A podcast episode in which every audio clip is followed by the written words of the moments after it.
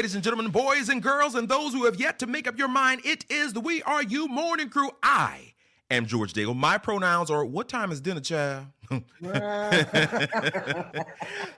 she is Simaya the Lioness Turner, and we are here ready to give it to you. The sizzling subjects and the trending topics. And there is one topic that we have got to talk about. Now, let's go back just a couple of days. Macy Gray was on the Piers Morgan um, show and Piers Morgan is has always been an an anti-LGBTQ advocate. He has mm-hmm. never made that a secret. He has been on that for a long time, but I think it's because he knows that speaking against the community brings him numbers and brings him views. Now, yeah. Macy Gray was a guest on his show, and I think he led her into a conversation that she was not fully ready to have and was not prepared to have. It happens. And I think that Macy Gray made some statements that she later regrets. I do believe that she has been an ally of the community, and even allies can misspeak. Their words can be taken out of context, and they can say things that they later wish they had said a different way. So, speaking directly to Macy Gray, I believe that you made a mistake. But that does not that does not take away the sting or the insult that the trans community felt from those words. So only the, the only thing you have to say in your defense is, hey, I'm sorry.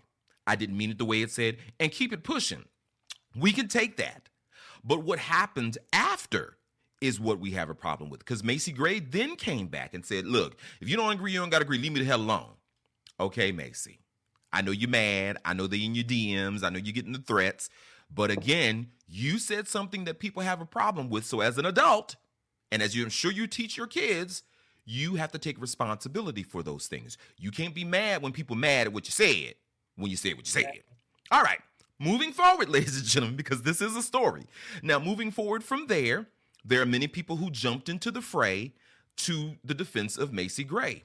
And as I have said in the voice of We Are You to some people who are friends of the station, look, you don't have the right. I am not a transgender person, but I am an ally of it. And I do believe that I don't have the right as a cis gay man to tell someone that is transgender what they feel insults them. I do not have the right to tell them that you don't have the right to feel this way. Who am I to say because you're a member of this community? I don't have the same experiences. I don't have none of that. So all of these people jumping in the fray have done that. And there's one person in particular that always seems to show up, and she is a friend of the station. I think she's a highly intelligent person. I think that that she is a great asset. I think that she would outtalk me in a lot of public debates on politics and other things like that. But there are some times when her appearances are problematic to the entire community. Mm-hmm. And I'm speaking about the one and only Flame Monroe. Much love to you, my love. I do love you. But in this particular instance, I, have I've got to call a thing a thing. And this is what she had to say. Good evening, everyone. My name is comedian Flame Monroe. I am a transgender woman or person, however you describe it. And this message is directly for Macy Gray. Macy Gray, I want to tell you out the words of my mouth from my portion of the LGBTQIA plus community that I wholeheartedly support you and thank you for seeing the real world for what it is. I do not believe that you are transphobic or homophobic or any other kind of phobic. I believe that you know science and biology because here are the three things.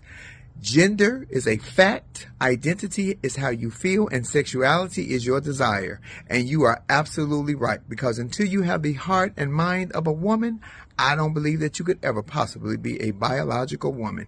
Trans women are trans women. Trans men are trans men. Women are women and men are men. It is as simple as that.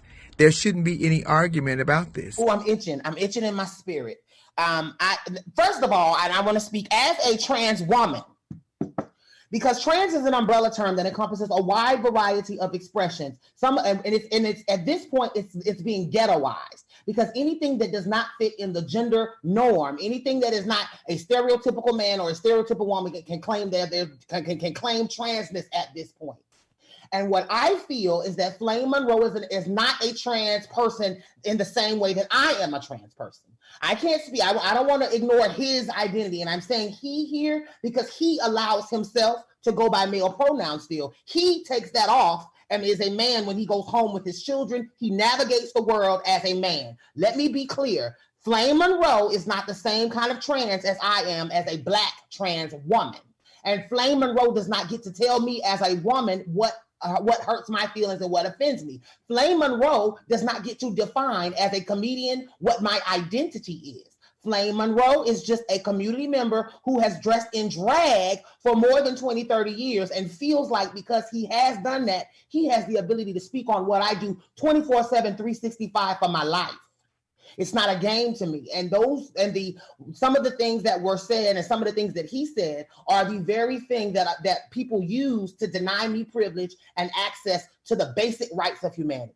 Now, Flame Monroe is to me a problem. Flame Monroe is to me someone that takes up space in our community and it goes out of their way to make the trans community the not only the butt of the joke, but the point on the end of your finger. When you yourself have not done anything to actually reach out to trans activism. As a matter of fact, you antagonize activism. You antagonize the work that we do by taking up space and choosing to insert yourself in a conversation that you are not a part of. Flame Monroe, you are a problem. You are problematic in this moment because you somehow feel feel that because you are adjacent to us, that you can speak for us, but similar is not same. You get in drag sometimes for comedic effect and to make an impact and make your joke stick. That is not the same thing as someone who lives 24 7, 365. And you're, and I do agree with some of what he said. I do believe that there is more to women than surgeries. And that, and, and, and that is a deeper truth but what, what that truth is conflated behind is the way the words are used. It's used to say women are something separate from trans women. And we're acknowledging that there are different types of women, but the gender role of women applies to both. And that is the misnomer here. Flame, you're dead wrong. Mind your business and stay in your playground. Mind the business that pays you. Wow. I I I I I can't say it anymore, so I'm gonna I'm gonna leave those words from uh, from you right there. But we're gonna get into the uh, the post interview after Flame made her initial statements. Then she invited Macy Gray onto her uh, live to then have Macy Gray explain, and that's questionable. Uh, what her words were, and here's what she had to say. So Flame I didn't even. So when I said it, I said it in this. So, so, so just like a boy becomes a man, so a girl becomes a woman. I said it. What I meant was you have to uh, mature to that part. You have to. It's like a graduation when you become a woman. Like you wouldn't call a five-year-old little girl a woman. Right. She has parts, right? So that's actually what I was talking about. I was, I was saying you know, women have a, have, and when I said, like I said, it's a vibe because it is. It's you know, there's an energy when a when a woman's in the room.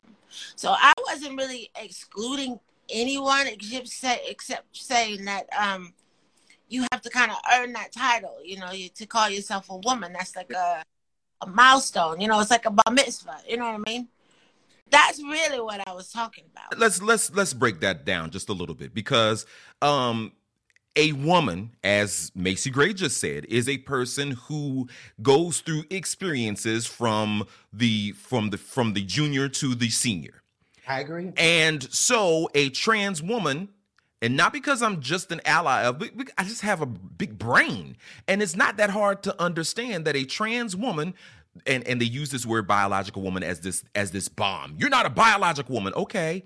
Nobody said they were. They never I've never heard a transgender woman ever say I'm a biological woman. Never have I ever. Never ever. Never ever and never will you will. Never will you hear that. But they do say that they are women and I agree with that. And so the experience is void of having a a a, a menstruation void of maybe being born with a vagina because that's still again we talked about the umbrella void of of being born with whatever you think makes a woman their experience from their identity makes them a woman. So the argument is is really mute about what this whole biological versus it is just angers me I agree. You know, there's a there's a even in community, and so let me just be clear. Even in community, there is conversation that it is entirely too easy for some people to claim all of the rights and privileges of womanhood. Mm-hmm. We are aware that there are there is a rite of passage that women go through to become women, regardless of what type of woman you are. And so, as a community member, we're not even saying that it's okay that some people on their first day in transition call themselves a woman. We're not even saying that that is necessarily universally accepted and agreed on by all of us. Some of us have a problem with that as well. But what we do understand is is that there is a everyone should have access to the rites of passage of womanhood and that those rites of passage in womanhood don't just apply to one type of woman. Because the truth is is that when i transitioned at the first earliest uh, first earliest available opportunity but when before i became an adult i then lived my entire adult life going through the rites of passage that every other woman goes through from childhood into adulthood and so then my experience would not be very different from many people's experience about their young adulthood. Because when I left high school as a woman, I, you did too. And so we, we moved and transitioned together. So I think that that is why we must be careful when we make the assumption that all trans people are just claiming this out of the blue. Some of us actually did have to go through rites of passage. And I think that that's important to acknowledge here. Well, ladies and gentlemen, the debate continues on as many have voiced their opinions, and we'd love to know what you think. We're going to post this on our social media, and we want you, we need you to sound off. This is a continued conversation and a nuanced conversation that deserves more uh, time. And, and of course, here on We Are You Radio, this is what we do. So tell us what you think. We've got more sizzling subjects and trending topics on the way. It is George, it is Simaya. Good morning. Download the We Are You radio app. Turn it up loud. Use the shout out feature to talk directly to your favorite station. Louder. It's available on your app store. Search W E R U radio, one word, today.